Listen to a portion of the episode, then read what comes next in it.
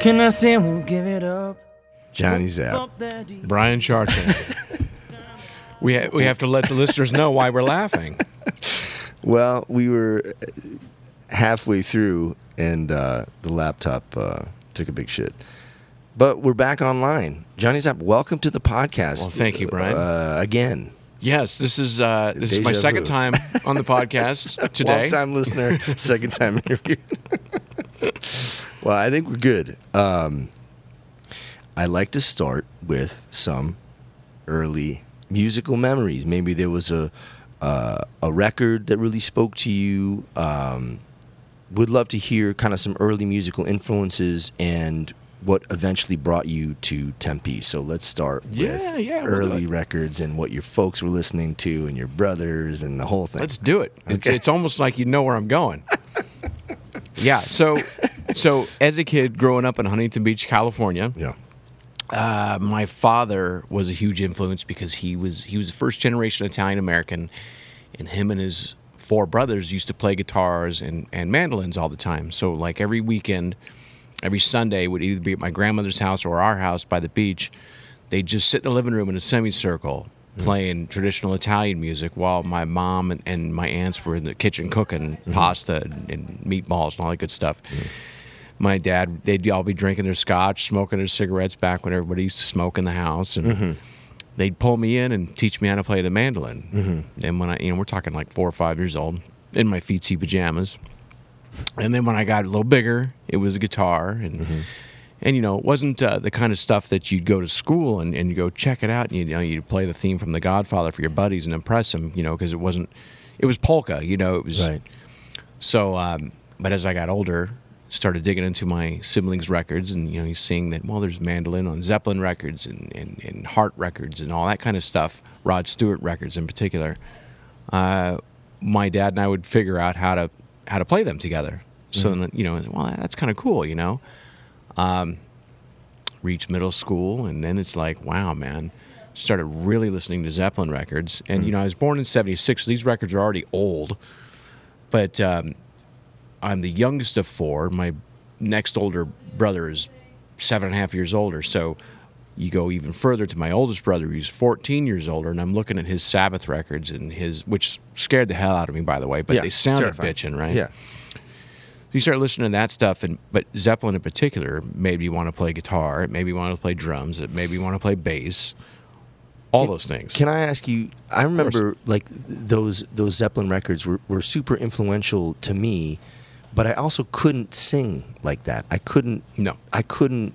I, my vocal range wasn't there, so it was in, inspiring, but also in a way like I didn't think I could attain that because I couldn't sing, and and maybe you can talk to the fact that you know i that era of music and even into the 80s um, the, the the vocal range was so high Sure. you know Sure. and it wasn't until i heard someone like a james taylor or a john denver where i was like i can at least sing in the range right did that ever so, come Well, that's that's funny. You mentioned that where you hear the James Taylor and you that's kind of your target. Mm-hmm.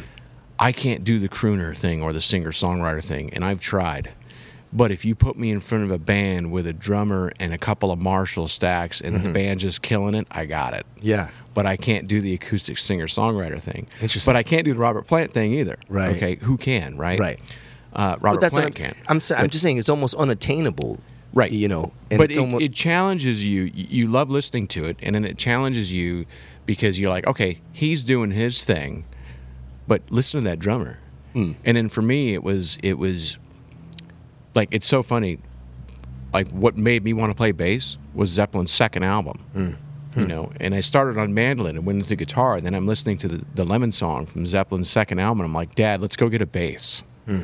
and he's like, "All right." So we go and get a Squier Fender bass so that we can play like um, like John Paul Jones, and then and Dave Brown from Santana because I saw I saw Woodstock video of them doing Soul Sacrifice, and I'm like, I need a bass Yeah. right now. that's funny you know, so there was a lot of that, but uh, you know, and then I should back up because I'm talking like 12 years old, but when I was about six or seven, you know, and us being from the same, born the same year, you've heard a lot about most people that are 10 years our seniors say the game changer for them was seeing the Beatles and Ed Sullivan. Mm-hmm, For me, it was, gosh, it was it was like 1981 when cable TV came out, Mm. and HBO was a big thing. And my Mm-hmm. dad went and got a, a Betamax, and a, a you know we had the remote with the big cable and all that. And Mm-hmm. he said, "Hey, come watch this with me." And he was taping on Beta the Elvis '68 comeback special. VH or I'm sorry, HBO was airing the one hour special, but it was just the sit down version mm-hmm. of them knocking off tunes Yeah.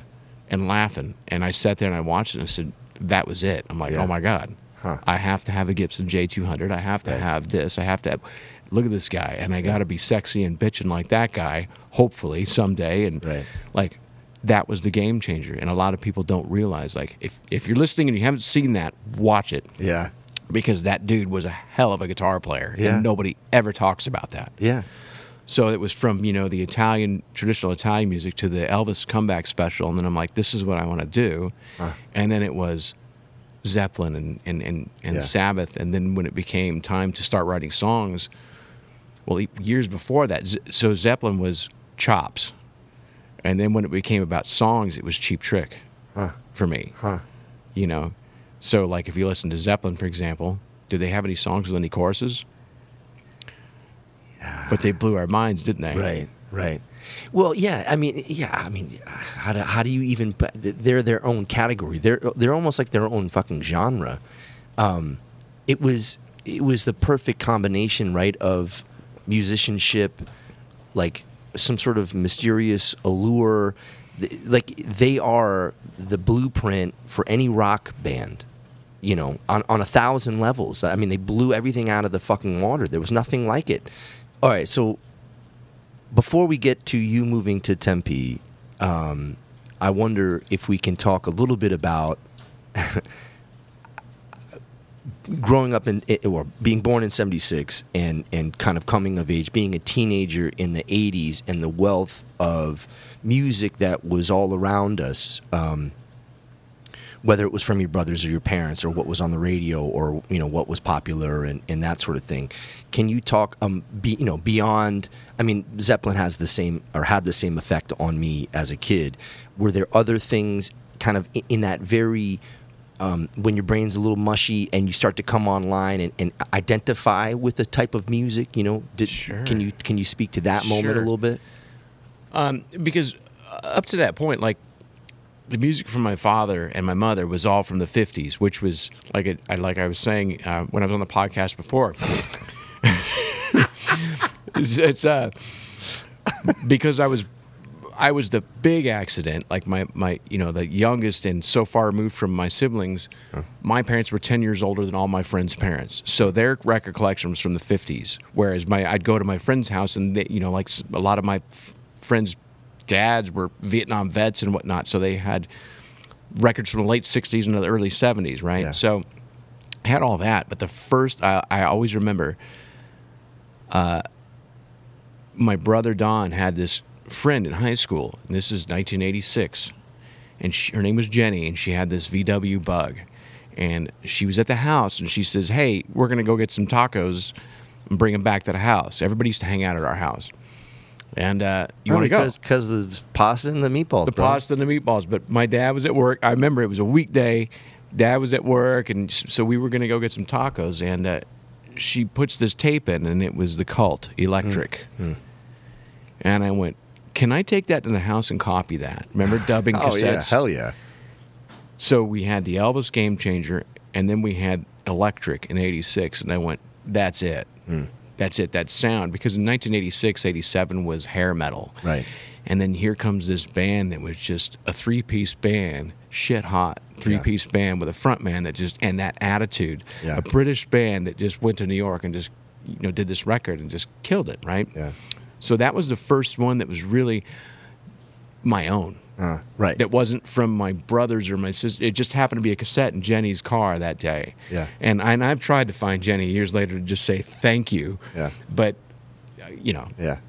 I think she had like a I don't even know her last name, but whatever. thank you, Jenny, if you hear this ever. But yeah, so She's, she's so a you had that, listener. and then you had the difference is like if you listen to pop music from when we grew up, you know, uh, and I don't mean to slight anything that's out today, but these were.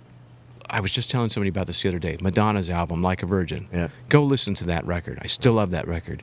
There's a real drummer and a real Right. guitar player on Right. that record. Right. Right. And if you listen to that, it's Chester Thompson from Chic playing drums with a 26 inch kick drum, people, on a Madonna record. Yeah. Yeah. And those fills are so identifiable as Right. that player, same guy who did the Power Station record a couple years later, you know, and and you know, Nigel on the guitar, you Yeah. know, and you go, wow, man. Yeah. And so you listen to a pop record today, and it's all machines, Yeah. you know, or programs, and it's just it's just not the same. I think we were very blessed Yeah. to where you could listen to a Madonna record and a cult record, and Right. it was okay to have those two in your collection, Right. you know. Well, you needed them, right? You needed, and, and I and I, you know, just to your point, I, I think pop music was built different, and it, whatever, it's it's different now, and that's fine, and we can celebrate everything, but there was that was a band, you know, playing, making noise, you know, and yeah, I totally agree. What brought you then to Tempe in the mid '90s, Yeah, well, mom and dad moved with one of my brothers. Uh, and what what brought them out here? You know, it's funny. It's we lived. We my parents bought this house in '71 in Huntington Beach, California, for thirty-two thousand dollars, less than a mile from the ocean, and Jeez. it ha- wasn't even done being built. And um, then they just got. They felt like they wanted to change after all these years, and and and you know, we were uh, like the motorcycle family. We all had old motorcycles and stuff, and you know, California came up with the helmet law, and my parents and brothers like, "We're out of here," and I'm like, "All right," you know, like.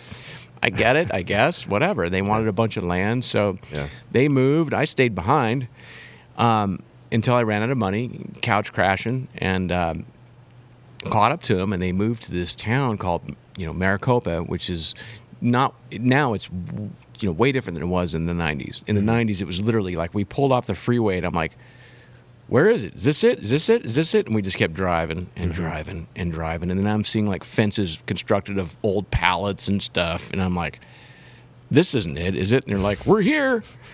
And, you know, um, so immediately that became not a cool place for a 19 year old to be living. You know, especially since there was no jobs out there. And I got my job at a carpet shop called Tulliver's Carpet on uh, Apache and Rural, or Apache and McClintock in uh, Tempe, hmm. which was an hour drive, and I had to hmm. be there at six thirty in the morning. Hmm. So now I'm like, you know, befriending people and staying at their houses or their apartments, or if you go on a first date with a girl and and you're 19 years old and you, you don't have those kind of intentions, but it's 2:30 in the morning and you don't want to drive all the way home, and you're like, listen, I'm really not trying to score. I can I just sleep on your couch? Right. You know what I mean? It's like so a lot of couch crashing, and and uh, I pretty much lived in Tempe all week long. Right. And then, you know, then comes the weekend, and it's like you're in the clubs and you're couch crashing again. So Yeah. And was music like what, what role did music play in your life at that time? Well, I, you know, I, I had my my band. I don't remember if we talked about it in part two yet, but uh, I mean, I had my band when I was 12 in in school, and that was really my only experience with with a band uh, at that point. But when I came to Tempe, I mean, I was always a big music fan, Yeah. and uh, I befriended Daniel Henzerling and, and Russell Sepulveda from at that time they were in the Grievous Angels. Dan had you know done his stint with the Gin Blossoms when they were the Del Montes, and he left. That band got huge, and you know, um, we started hanging out, and I'd always I'd never stopped playing. You know, you're a musician. If somebody told you, you know, it's not like you take a 12 step program and stop playing music. Right, Like right. you, if you wouldn't be whole. Right. Right. So I'd always played, you know, at home or or with my dad, and then um, we get to Tempe. I get to Tempe, and I meet these guys, and it's like, well, hey, you know, we're doing this gig here at Nita's, we're doing this gig at Longwongs or Gibson's or wherever, you know, and come along. And, you know, there'd be three or four bands, Tempe bands on the bill. And Right. you could always count on somebody from one of the bands not showing up. Right. Or, or being, you know, a little too uh, inebriated maybe to Right. play. And I remember one time it was at Long Wongs and it was, it was first time, you know, and it was, uh, well, Johnny can play. Well, let's see if he's any good. And I sat in and I played drums. I don't remember who the band was. You know, it could have been any conglom- conglomeration of anybody because it was just kind of a free for all, and um, Yeah. that became a thing. So it'd be, well, can you play bass tonight? Sure, sure. And then I would get a plate of hot wings and fries, and sometimes a pitcher of beer. Right. And I was happy as a pig and shit, you know. Right, right. And we'd all have fun. We'd, have, you know, just you play one guy's set, you play the other guy's set, and uh, Right. yeah, Yeah. it was a lot of fun. So Tempe in the in the mid '90s. Um, I mean, I so growing up in Massachusetts, I remember hearing "Hey Jealousy," hearing about this band in Arizona, which felt like it, you know, could have been Mars, you know, and I didn't realize how robust the music scene was and how supportive uh, it was. Um, did you? I mean, you and you know people who are in these uh, iconic uh, bands, but did you feel it at that time? Like, was there? I kind of in my mind imagine just swarms of A and R people like roaming Mill Avenue for the next thing. Did you feel that at all at that time? No, well, so bear in mind, I moved out there in '96, beginning of '96. So, uh, like my friend Dan, who was with them in the beginning, by '96. So even when I lived in Huntington Beach, yes, I knew who that band was. I knew who the Gin Blossoms were. Everybody did. You hear them in Sprouts today, right? Right. But um, so by '96, like they were off doing their thing, and there was still all these other bands kind of holding on, you know. Um, but you had, like to your point, you had like, for example, in the '80s, it was okay. Motley Crue took off, so then the A and R people let that guy uses hairspray, sign them, Right. Exactly. and they flooded the market with hair bands. And so Right. what happens is, you know, you get too many fish in the sea, and not everybody gets the attention and the promotion they need, and so most of them don't. They, they don't move any units. They they have one record and they go away, Right. right? Or they have one hit. You know. And it happened in Seattle. It was oh my god, these guys are shit hot. Let's let's let's sign all Let's- of them. Yeah. Let's sign fifty of the same band. Yeah. and then they did it in Tempe, Uh-huh, right? And and so there was there was definitely that, and then you'd hear the buzz about oh so and so got a record deal, and you know there was the three there was so of course there was Gin Blossoms which are still doing their thing today, Yeah. and then there was you know Pistoleros and Dead Hot Workshop and uh, Roger Clyne he had the Refreshments at the time, Right. And they all had major deals, and. Uh, you know, one of them had the staying power, and I think it's because they got on, you know, the Gin Blossoms because they got on at the front end. They were kind Right. of front loaded to that, Right. and because of their success is when the market got a little Saturated. it got a little saturated and, and unfortunately some of the bands that were as good if not better you know kind of kind of got the shaft but we also had uh, i don't know if you're familiar with the seagram's merger Uh-uh. which we had so the seagram's liquor company in the late 90s bought seven i think labels No shit. yeah, and they they consolidated and they let all of these new bands go. Huh. So if you were a new artist and you just got signed to A and M Records, you were cut. Huh. They kept your you know your legacy acts, your Framptons, your your Gin Blossoms, those guys. But there was a threshold where they started trimming the fat, and um, a lot of bands got you know were out looking for day jobs at that Huh. point. So um, here in the valley, anyway, I'm sure I know it was nationwide, but I saw a lot of that happening here, and Huh. it was just yeah, it was it was eye opening. But So, you know, being being so close to the fire, like, did you start kind of doing your own thing at that point? Well, for me, I had started. Um, I got a job at Federal Express when I was 19, also, and uh, working at night. And um, I think I was 20, 21 when I had a kid.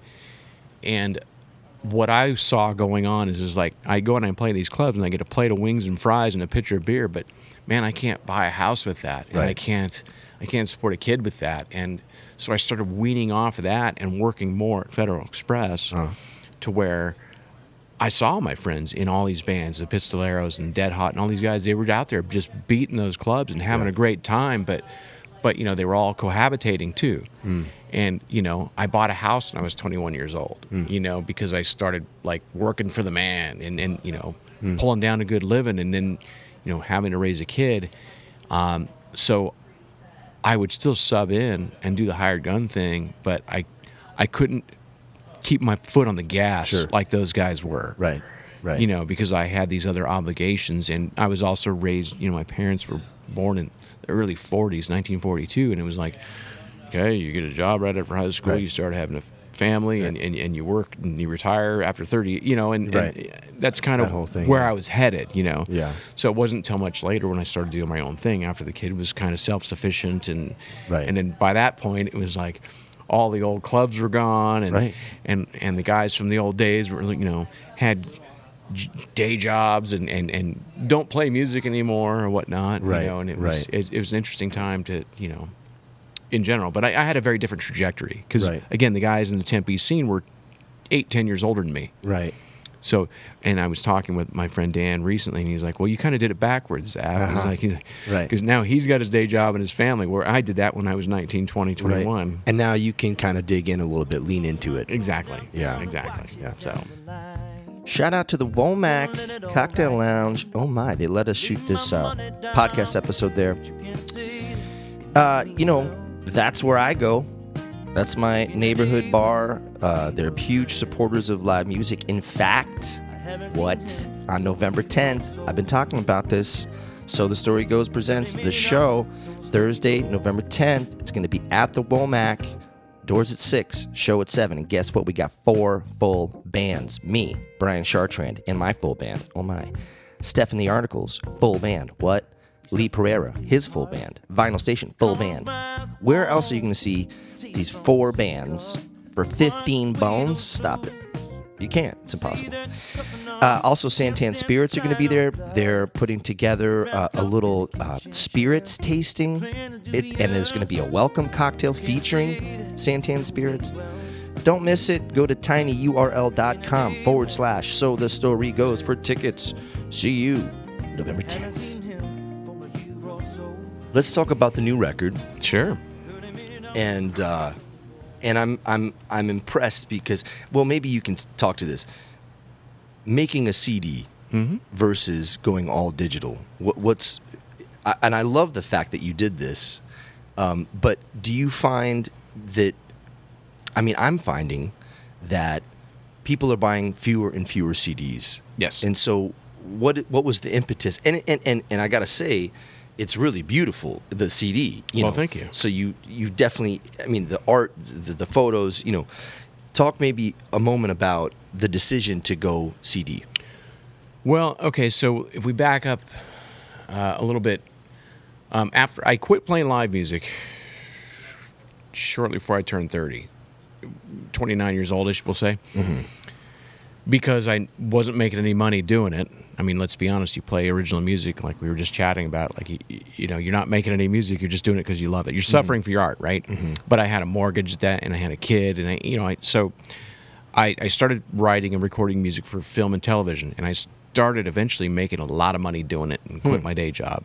Um, and uh, I made some good choices along the way with, with what I was making and uh, set myself up from that career, which was about 10 years before that kind of petered out. But um,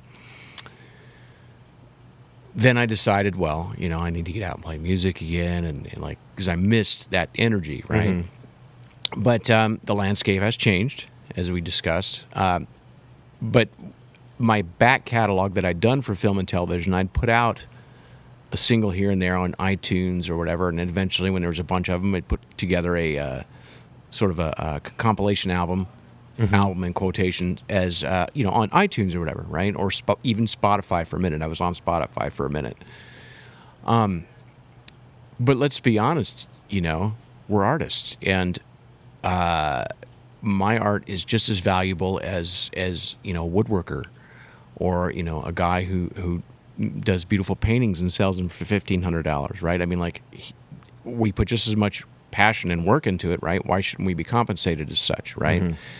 So uh, I've actually attended things with ASCAP about the uh, the Songwriter Equity Act, where the Songwriter Equity Act was put into place in the early 1900s, but it hasn't been updated since. So it hasn't been updated to account for Spotify and streaming and, and downloads and all that. So um, people aren't getting, we're not getting paid right. Okay, so you know, um, when I put my record together, I said, you know, if I put it on iTunes, I'll get 69 cents on the dollar. Uh, okay, that's that's fair. which was which was great. That I mean, that was great, right? if you put it on Spotify, you know, I'll give you an exa- I'll give you a literal example. The band Pink Floyd, the song "Wish You Were Here," one million streams, one million streams nets that band five thousand dollars, and then it has to be cut up and divided Right. amongst the four members: the songwriters, the publishers, the producers, yeah, everybody who's got a piece of that record. Right. I'm not going to get a million streams of anything. Okay. Right. So it's not worth it to me. Why should Spotify or Apple or any of these other people make money off of my work? Right. Right? So, or you know, like Apple Music, you pay 10 bucks a month and you could listen to whatever you want. So they're getting their 10 bucks a month and that artist is getting 0.000001 Right. whatever cent. Man, you're going to be sorry you asked me this question. so, to your point, a lot of people aren't buying CDs as much anymore. Right. I still do. Um, but with the CD is a digital download. Okay. So what I did was I put this card in there with an exclusive code that everyone is different. And I invested in the project and I made it a really cool package and I put the download in there to where you could look at it one of two ways. Hey, I'm buying this really cool CD and getting a free digital download. Or you could look at it like, I'm buying this digital download and I'm getting a CD free. Right. You look at, look at it either way. Yeah. But the point is, everything is filtered through me. So you mm-hmm. buy this for twelve dollars, and I ship it to you free, or you buy it at the concert, whatever, mm-hmm. and I've been paid what I'm due. Nobody else is making money. Hundred percent independent. Right. That download is exclusive to me. Right. That hard copy is exclusive to me, and it's not about getting rich or you know taking your money, but if you were going to give ten dollars to Apple to download my music and I get seventy cents or whatever it is, Right. Is that cool? Wouldn't Right. you rather see it go to my uh, dinner table? Right. Right. So, and I've actually found that since the album came out in late May, I have sold more hard copies of this album than I've ever had of downloads. Because people aren't even downloading anymore; they're just streaming. Right. They're Right. streaming on Spotify, Right. and it's ridiculous. You can't even you can't even buy soda with a month's worth of streams. so, you know, so that's why when I did the CD too, it's like, well, let's at least make it really cool and have a cool booklet and, Mm-hmm. and, and all that kind of stuff too, to where it's it's all there, and Mm-hmm. the project paid for itself in a few weeks. That's that's success. Yes, you thank know? you. Um, I, I mean, I'd rather sell I'd rather sell 500 copies of this right. and net more than if I had 10,000 streams. Yeah, five hundred thousand. Right. You know what I mean? So, and am I going to get rich off them? No, but it's it's paid for. It's a it's a passion project. People are digging it. You know. Yeah. So, Well, I was listening to it this morning, and and I felt like I, I I could hear your influences. I heard Stones. I heard Tom Petty, like an aesthetic, right? Mhm. And did those? I mean, do those two bands really inform your songwriting? absolutely, absolutely. So earlier we talked about like Zeppelin is like, oh my god, I play drums like that guy or whatever, right? Well, when it comes to songs, it's definitely it's the Stones, it's Cheap Trick, it's Tom Petty. It's if you listen to some of these guys like like Tom Petty in particular, or or or Social Distortion, hmm. um, these are the kings of the three chords, man. Mm-hmm, mm-hmm. You know, you listen to the song Mary Jane's Last Dance. There's Yep. three chords. I think Yep. there might be a, or is it two chords and the third chord comes in the chorus, something like that. Like it's Right. so simple, but Yeah.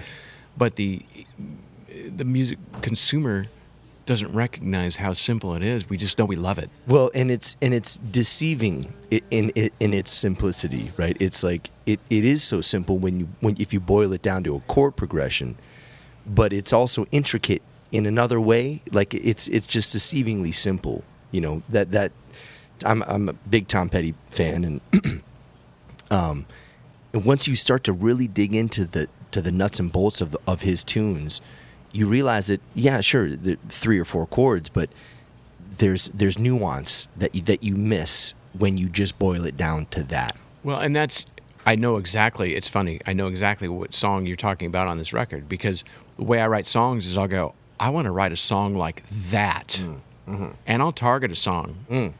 and I will rewrite a new song. I'll make I'll write a song on my own, mm-hmm. and it's sort of a subliminal thing. Like here's my song, and then if somebody goes, that sounds like so and so, you go, Yeah. you got it, You got it. yeah, Yeah. because you know, like the Stones or Tom Petty, it's like these are great songwriters. Yeah. It's like the Stones was a train wreck, but that's what we loved about them Right.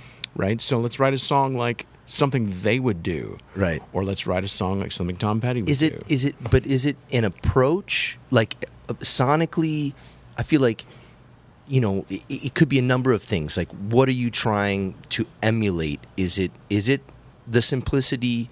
Is it the instrumentation? Like I- it just there were some songs where i was like fuck this could be a stones tune. This could be a tom petty song you know like and they're great. They're great they're great songs. And and i wonder if you know, is it I'm trying to do this or uh, finding the the aesthetic of a thing? I, and th- this isn't You know- really a question; it's more of a of a of a observation. Observation. Yeah. No, it, a lot of it, it, you can look at it like DNA. So there's some things that no matter how hard I try, for example, they're going to come out like Johnny Zapp, Hmm. right? Because you take in all these stuff, all these things all your life, whether Mm-hmm. it's the Stones, the Stooges, Rod Stewart, whatever it is, you just you can't get away from that, right? Mm-hmm. So, you know, like there was times when I thought I'm going to try to write a song like like the Nashville songwriters, and it comes out sounding like Social Distortion because mm-hmm. it's just who I am, mm-hmm. right? So I will attack a song like I want to write a song like this period of the Stones, or I want to mm. write this song like that one from Cheap Trick, and then it just sort of develops mm-hmm. hmm. into what it comes out. You know, like because I play the guitar, bass, and drums in all of them. oh And- really? Yeah, I'm I'm I'm the only drummer on that album. Actually, I shouldn't say I'm the only drummer on that album. I'm the only one who plays drums on that album. I have a couple other drummers who sing background vocals on it. That's but, funny. Ironically, but yeah, guitar, bass, and drums and everything. So Huh. what I'm hearing on my head might come out differently right in the Right. song. right You know, and I'm a guy. I'm a firm believer in moving air and performances to where, yes, I'm using Pro Tools because I'm I'm a I'm a one man operation. I can't I can't right that's another show. But if I'm I'm a performance guy to where if I'm doing a song that's three minutes long and I'm tracking drums and I get two and a half minutes deep and I screw the drums up, I start all the way over uh-huh. until I get it right. oh interesting. It's partially because I'm not a computer guy and I don't know how to edit and copy and paste, right. But I don't want to learn that uh-huh. because part of what makes my music work, in my opinion, and some of the feedback I've got is that swing uh-huh. and that little bit of the wheels might come off kind of vibe yep. that's it's it's how it used to be. Well, I was just that's exactly what I was going to say. Like that's the music that that touched us uh, when we were kind of coming online. It was real. It was intentional, uh, and it was typically, you know, one take, the the take, you know. And so I didn't realize. So walk me through the that process. Do you cut drums first? Yes. Do you, okay, and then you build the rhythm section. So I I will take it from my head and do a scratch guitar track to a click. So if, Okay. if we're going 120 beats per minute, I'll sit there and I'll just simplify the guitar lick Right. just so that I could keep it in that perfect time Right. or close to it. And then I sit behind the kit with that click and that guitar track, which is really just my my template, my map. Yeah, Right. sure. And I lay it out. And then, uh, i- you know, my wife has been home at times and she's here hears me say the f word quite a bit when you know I get four bars in and screw it up, you know, and then I'm yelling and starting over. Yeah. Uh, but to me, that's what it takes. And if if I don't hit the snare as the same as I did the second, you know, in the second verse, maybe I hit a little harder or a little lighter or whatever. That's cool. Mm-hmm. I leave it. I mean, there's stuff that you can even hear where I drop the sticks at the end of a song. Uh-huh. Let's leave it in because that's what Humble Pie did, man. That's Right, what, right. that's what they all did because they didn't have a lot of, you know, they, back then you had to cut tape with a razor Right. And they were paying ridiculous amounts of money for studio time and so if there was a clam here or there they left it Right. so i'll just and try even to the cost even the cost of tape right i mean Exactly. right so it was like no we're going to keep it because we, we're not going to pay for more tape Right. i mean so that- I'll, I'll try to get it the zip code Yeah. is how i look at it and try to get it right in that zip code and, and, and if it's cool and it's it swings and it you, know because it's supposed to make you move right? Right. and then you have like nothing against what's you know the last 20 years of music but it, it becomes something sort of sterile to Uh-huh. where okay just give me the first verse and chorus Right. and then we'll just Copy, copy, and paste. it over Right, right. and uh, I don't know, man. It loses that human element, right? And and there's been I've had some guests on the album play things here and there, and I've told them you can't copy and paste that tambourine, Right. Because that's a live drum track, Right. Play it through. And I might not play it the same every time, so Mm-hmm. you're going to have to you know, or, or whether it be a background vocal or whatever, say Mm-hmm. everything was sang in a performance. So it's not, Hmm. there's no copy and paste. And I think the people, the feedback I'm getting from people, and I've got people who want to work with me now because they're like, oh my God, how'd you get that sound? I say, well, that's a four piece drum set with microphones on it and a mm-hmm. dude playing his ass off. Me. Right. Right. And then there's no copy and paste. And, and it's just people haven't, I'm not reinventing the wheel, but people haven't heard that Right. in so long Right. that it's sort of refreshing. It's like, oh my God, what is this? It's, it's, It lives, it breathes. it's like looking at a vintage car. You're like, you know, Right. that thing's, wow, that's sweet, man. I forgot about how cool that was. Are you a gear guy? I am. I'm a gear nerd. All right, so Yeah. talk to me. What like what's your? I want to know because I started out as a drummer as well. Like, what's your kit, and like what other Yeah. geary bits do Which you? which drum kit? Oh, my. Ah, ooh, oh. Is my wife listening? There are four drum kits in the house. No shit. there How are big is your house? three thousand square feet. okay. Uh, yes. All right, quit bragging. Yes, I'm just kidding. there is there's four drum kits. Um, but on this album, what I did was I have my main recording kit is a Tama Star Classic, 22 inch kick drum, 14 inch, I'm sorry, 13 inch rack tom, and a 14 and 16 inch floor tom. okay. But what I did was I have about 20 snare drums. So I used a different snare on every track just Okay. because. Yeah. So like we have this my wife and I talk about like, you know, spring cleaning every 2 years. We say like if you haven't used something in 2 years, Right. it could be a book, could be a shirt you haven't Right. worn, whatever, get rid of it. Yeah. So I'm like I got all these snare drums and it's pandemic. I'm going to use all of them. Right. That way I'm like hitting the reset button. I don't have to get rid of any Right, of these right, things, right. right?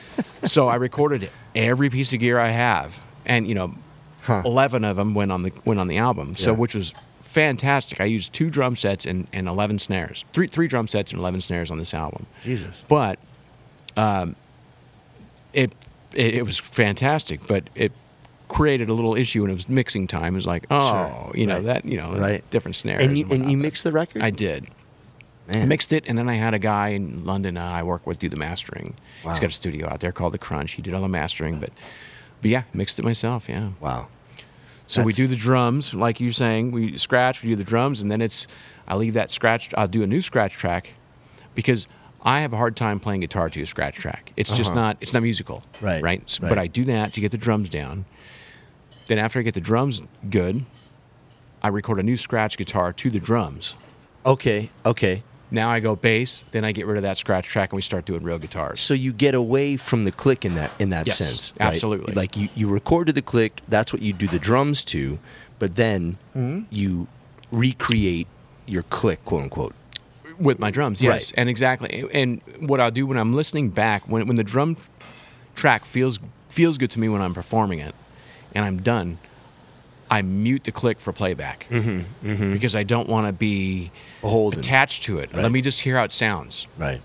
Yeah. because you know, for example, years ago I did a cover of uh, of a, s- a song from '76 from Aerosmith's album Rocks. The Mm-hmm. song was called "Get the Lead Out," and I was using a different drummer. And every time we would, when I do a cover song, I put it on in the cans, the original version, and we just play along to it. Mm. Pull the faders down, and the drummer kept rushing and dragging on the same spot Hmm. every time. He's like, "I don't know, let's do it again, let's do it again," every time. And then we listened to the original version, and Joey Kramer was doing that Mm-hmm. all over the place. Because those guys just played, man. right. They just played. Yeah. So I will play to a click, but during playback, I shut the click off and I just listen. And if it sounds good, we're in. So, I mean, I feel like, you know, we, we talk about pandemic projects and and the fact that we couldn't assemble in a studio.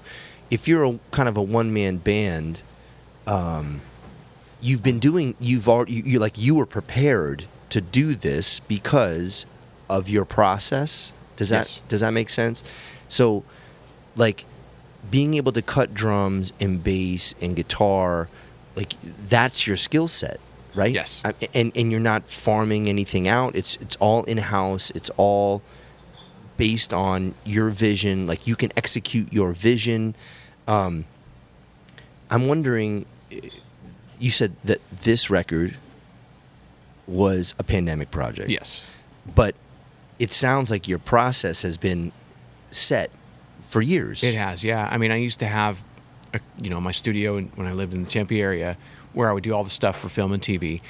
And um, And what was that like bed music or was it no, with no, vocals? it's the or- same stuff you're hearing here. No it's kidding. rock stuff. And but I always mix and master an instrumental version too, and I Okay, made my right. money off instrumental versions Right. of my rock tunes. No kidding. So yeah, I mean, because I, I I lined up with a company. Um, they were called Pump Audio, and then Getty Images bought them, and I stayed on board. And it was just write what you want, man. We like what you're doing. When I found out the formula, Wow. And it was you know I had rock songs in Pimp My Ride and and uh, Wow. even the PGA Tour. You No know, kidding? like yeah, and it was just my rock stuff, but they just used the instrumental versions. Yeah. So it was ridiculously cool, and Yeah. I made a good, a good living doing it. Yeah. Um, just kept serving them up, and I, I, if they liked one thing, I go, okay, we'll write another one just like that. Oh, no kidding. You know, use the same formula. Right. So, um, yeah, the process has always been the same for me, and I, you know, I, I, it's kind of how when I was young, and you know, it's like I can play all these instruments. I never got 100% proficient at guitar because my I was always drawn to like, oh, let's try this instrument or that instrument. So I always joke and I say I'm like 33 and a third good at all of these things, you know, like guitar, bass, and drums. Uh-huh. You know, but I can do it, and I love doing it. So I will farm things out when I get stuck, not because I can't do something, but I'll go like, like I did a song called "Dirty Good Time." I did that, I don't know, 2011, maybe before that. Uh, for there was a TV show called Vinyl from it was on HBO, and their thing it was early 70s in New York. So I I wrote a song that was to ca- in, you know kind of mm-hmm. capture that vibe, and in order to get a New York Dolls kind of vibe, mm-hmm. I mm-hmm. hired a rhythm section from New York hmm. to hmm. play it. Not because I couldn't, but let's go to New York. Let's get these Right. guys from New York to do this. You know, so there's stuff on this record, for example, where I'm like, you know, I really want. Uh, I'm stuck on these lyrics. Let's see what this guy can do to it. Hmm. You know, and if, and it, when I have somebody else write lyrics, I'll have that person sing it. Hmm. Maybe I don't sing good in that key, but I know who can. Hmm. You know, so mm-hmm. sometimes I'll bring people in just to see what their flavor is. I could play this solo, but let's see what this guy would do it like. You know, because Yeah. you can. You know, Right.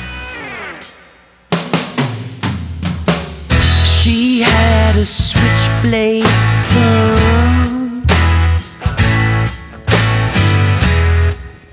and a suicide smile with a cold black eye. She could skin you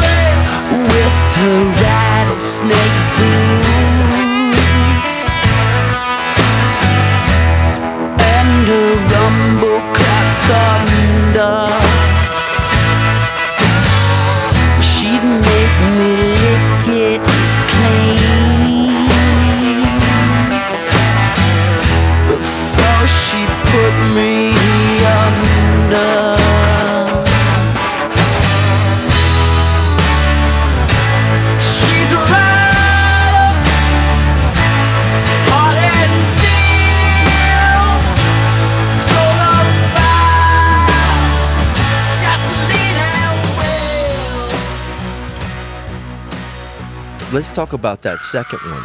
yeah, Uh, wheels. yeah.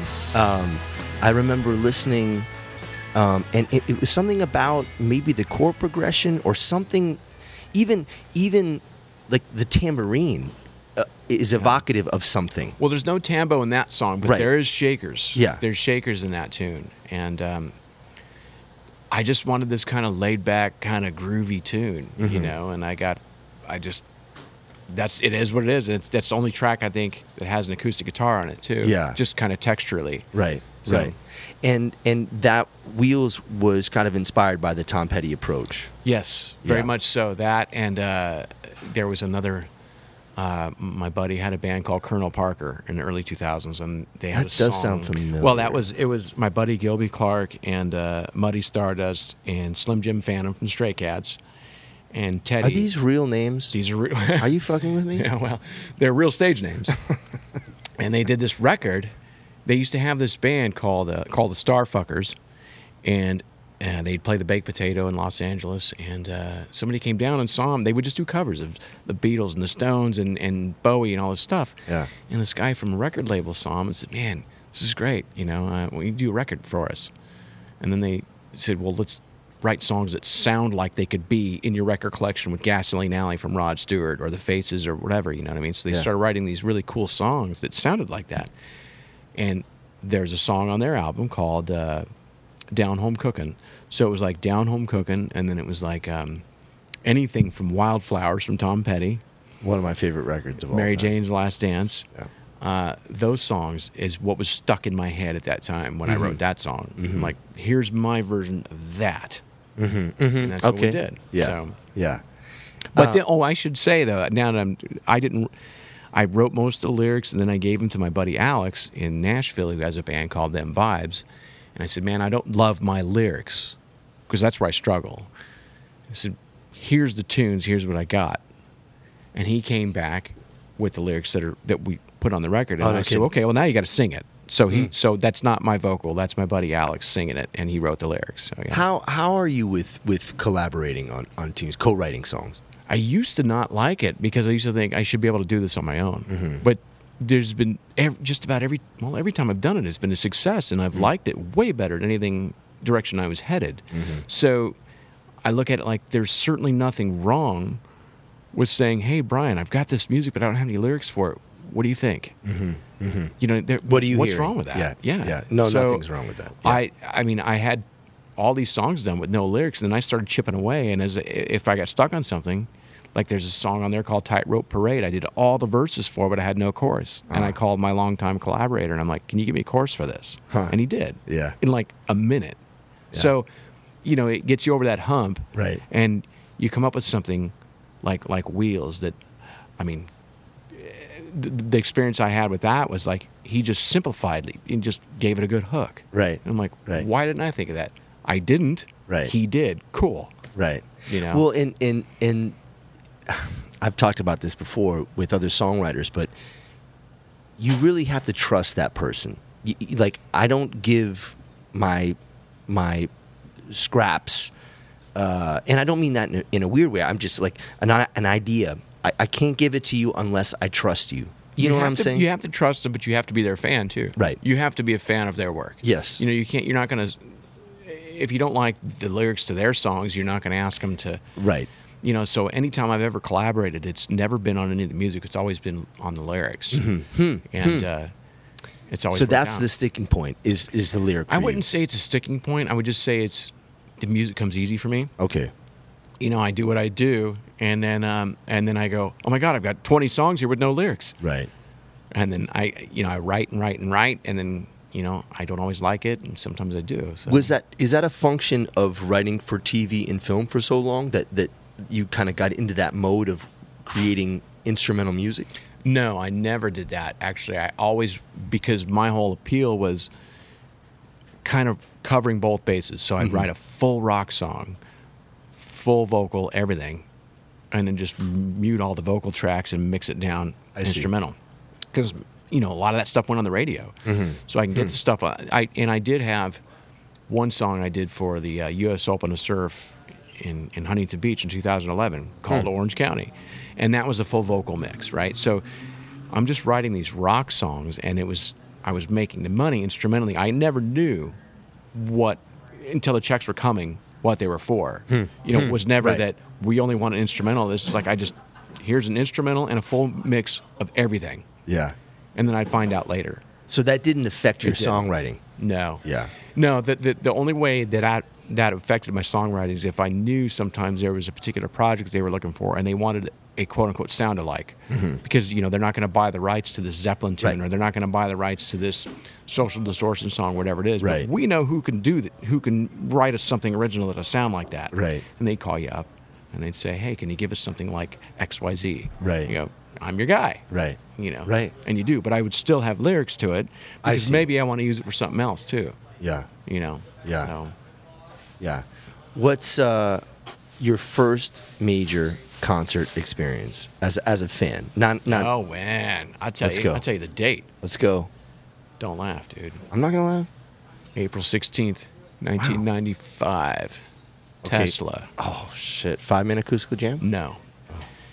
Tesla, and they were opening for Skynyrd. 1995. Lynyrd Skynyrd. Yeah. Um, so it was the Bust a Nut tour. yes. yep. I was 18. Jesus. You love it, don't you? I wasn't allowed to go to a concert till I was 18. It was crazy. Well, uh, uh, and and thank God because the Bust a Nut tour that is the worst. Who who green lit this fucking tour name? Well, I, well, it was the album name, and uh, in my opinion, it was, it was a great record. But you know, I'm uh, sorry, the Bust a Nut tour though, for real. We I mean, I still have the shirt. no shit. No, I don't have it anymore. No, I had it for a long time. Of but, course, you know, it got and then worn it, out. and then it worn out. disintegrates. It disintegrates. Actually, well, actually, I'm much thinner now than I was in 1995. So, yeah, I think I washed the car with it a few times.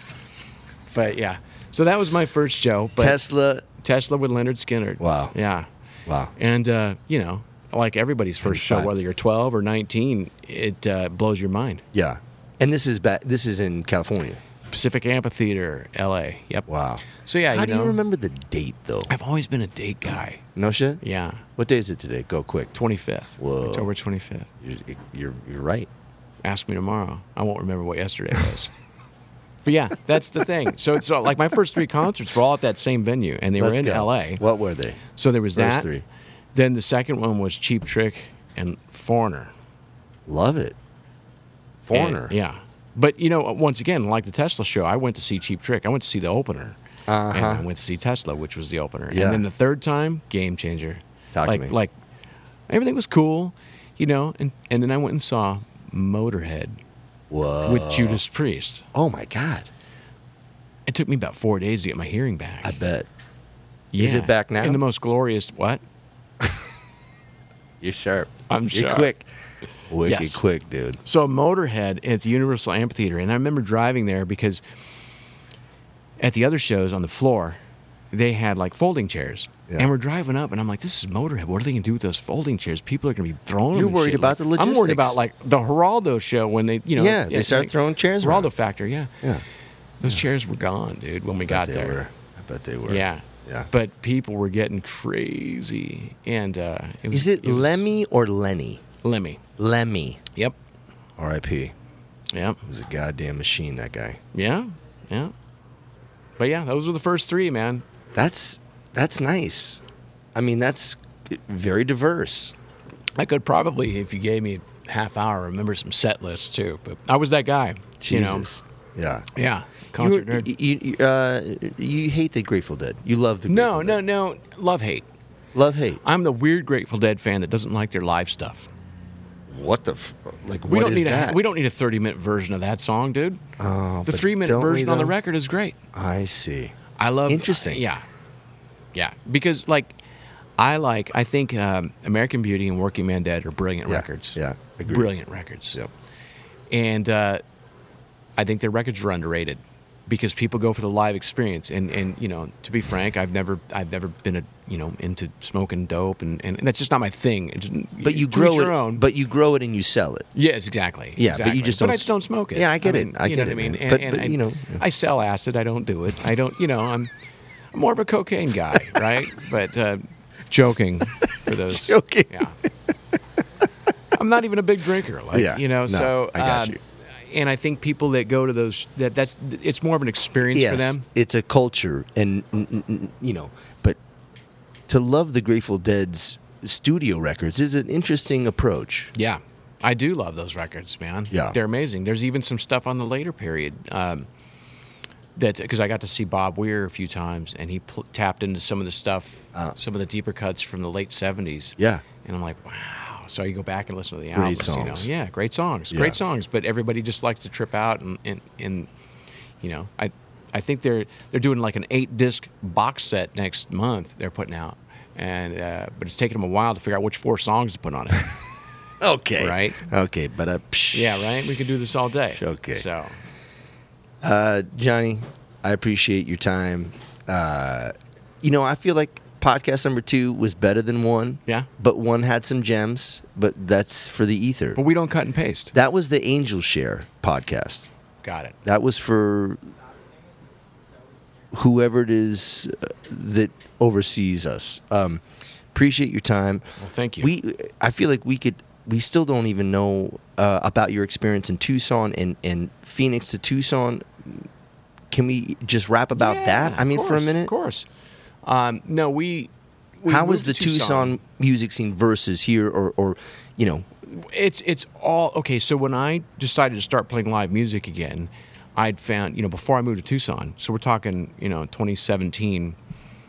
Found all the cool clubs were gone, and and and and everything had changed so much that. But there were still at that time a couple of the legacy acts out there, like Dead Hot Workshop would still do something every now and then, and Pistoleros were still doing something in Tucson? no, in Tempe Oh, still. got We're you, still we hadn't moved there yet, and um, so I'm working with my manager uh, Paul Dorman about putting together some stuff, and we were going to do some dates myself with Dead Hot Workshop and Pistoleros, and then you know pandemic hit and all that, and then Hmm.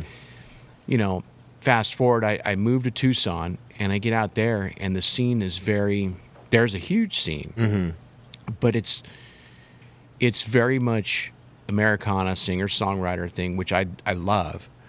Um, but I'm also I'm a rock and roll guy, Yeah. and um, you know like my wife was even tripping out because she saw us do these shows last month, and she's like, "Oh my God, who are you? And what have you done with my husband?" Because she's used to seeing me either play acoustic or or play bass for these you know Americana bands, and you know I was out there fronting a band with a Les Paul and a Marshall, and we were just killing it. You know, my Yeah. backing band is a couple of the guys from the Pistoleros and Nice. my buddy Matt from Dead City Love, and we're out there rocking ass, you know, just kicking ass, right? So, um, there's not a lot of that. So Huh. it's funny when I when I I'm in Tucson and I, you know, I stop taking these calls from from these other you know acoustic based bands. I'm like, no man, I got to do my own thing. I got I, I got to finish my record. I got to I got to go play some rock and roll as soon as word got out that before I even played anything, you know, as soon as word got out that uh, Johnny Zapp's putting, you know, some rock shows together, like I started getting calls from the New Times, I started getting calls from the Tucson Weekly.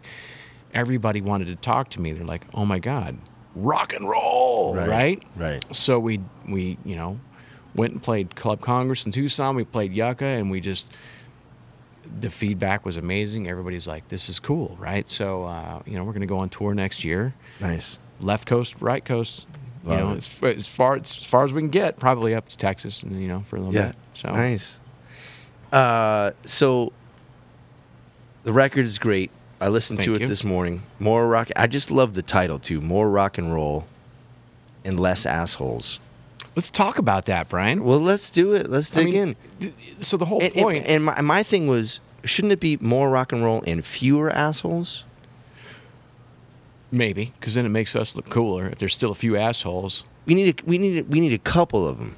A, a few. We need fewer. air quotes need Yes. Okay. right. Good call. But it's just that you know, in the last God since three four years, it's like everybody is killing each other, and you know, you we Mm-hmm. can't be friends because you voted for this guy, and, and, and and you know this that and the other thing, and everybody's got these keyboard muscles on the line, and and I'm just like, Keyboard you know muscles. what, man? Am I am I wrong? You know, everybody's just they wouldn't say the same thing to you in person that Right. they'd say to you online Right. on your Facebook page Or you tweet, know, and yeah. where where it matters on Facebook or Twitter, right? And I'm just like, bro, we're, we're you know, let's just listen to some music and get along. You know what I mean? Let's stop being such dicks, Right. You know, or Yeah. assholes in this case. Let's just right. you do you, I do me, but let's all be friends, man, and let's just rock Right. out and have a good time. and what we need right now is because what I was saying about the musical landscape in Tucson, for example, we need more rock and roll. Yeah. And then we need more of this, like, or less of this fighting and being assholes to one another shit. Yeah. And- Agreed. And, my wife's like, why don't you call your record that? And I'm like, no. Yeah? No. Yeah? okay. I want to meet your wife. She's Sounds like awesome. she, she's got some good ideas. She knows her shit. I'm like, that's Yeah. either gonna make her. It's either gonna hinder Right. me in areas, or Right. you might get the person who buys it just because of the title, Right? or you might get somebody that goes, you know what, that guy's right. Yeah. That guy's right, and that's what I want. It's just like let's just be cool, man. Right. You know. So I love it. Oh, thank you. Well, let's just be cool. Let's just be cool. That's the next record. That's the next Let's record. just be cool. And I want to play something on that record. Done. Okay. I've got, I mean, on this record, we've got my guys from Nashville and them vibes. We've got Whitey Kirst from Iggy Pop's band. Damn. Daniel Henzerling, ex Gin Blossoms Gas Giants. He's on here. Uh, I got my buddy Bruce Halper from the Sidewinders in Tucson. He's on there. Uh, you know, and not because I needed these guys, but these guys are my friends. Right. And it's like, come on in, add your flavor. Right. Let's add your ingredients to the soup. You know. Yeah. So Yeah. Well, it does sound great. I highly recommend checking it out. You have to buy the record. You can't find it on Spotify. No Spotify, man. Uh, No. JohnnyZapp.com. So it's J O H N N Y Z A P P.com. You can get the record there and you can look at it either way. You can buy your digital download there and get a free CD with a book, or you buy your CD and get your free download. However, you want to look at it, I love it. You're going to get pictures and, and a booklet, Yeah. and you can listen to it on your phone or your CD player, however you prefer. Yeah. You just got to get it through the website. I love all. it. Well, it was a pleasure to meet you. Likewise, Brian. And and thanks for your time and and your flexibility. Uh, and shout out to the Womack for letting us uh, uh, record this on location. If you hear things in the background, it's it's because this bar needs to open soon. So It's because they're bringing us another round. yeah, you got we I gotta come back here for dinner, man. Look at this place. Yeah, no drinks, music. They they kind of got it all, and it's and it's my neighborhood bar. You know, it's dangerously close to my house. dangerously awesome. close to my house. Johnny Zapp, I appreciate you. Thank you for your time. Thank you, Brian. And and we'll definitely be in touch. I'm gonna be on your next record. Fantastic. Yes, you will. So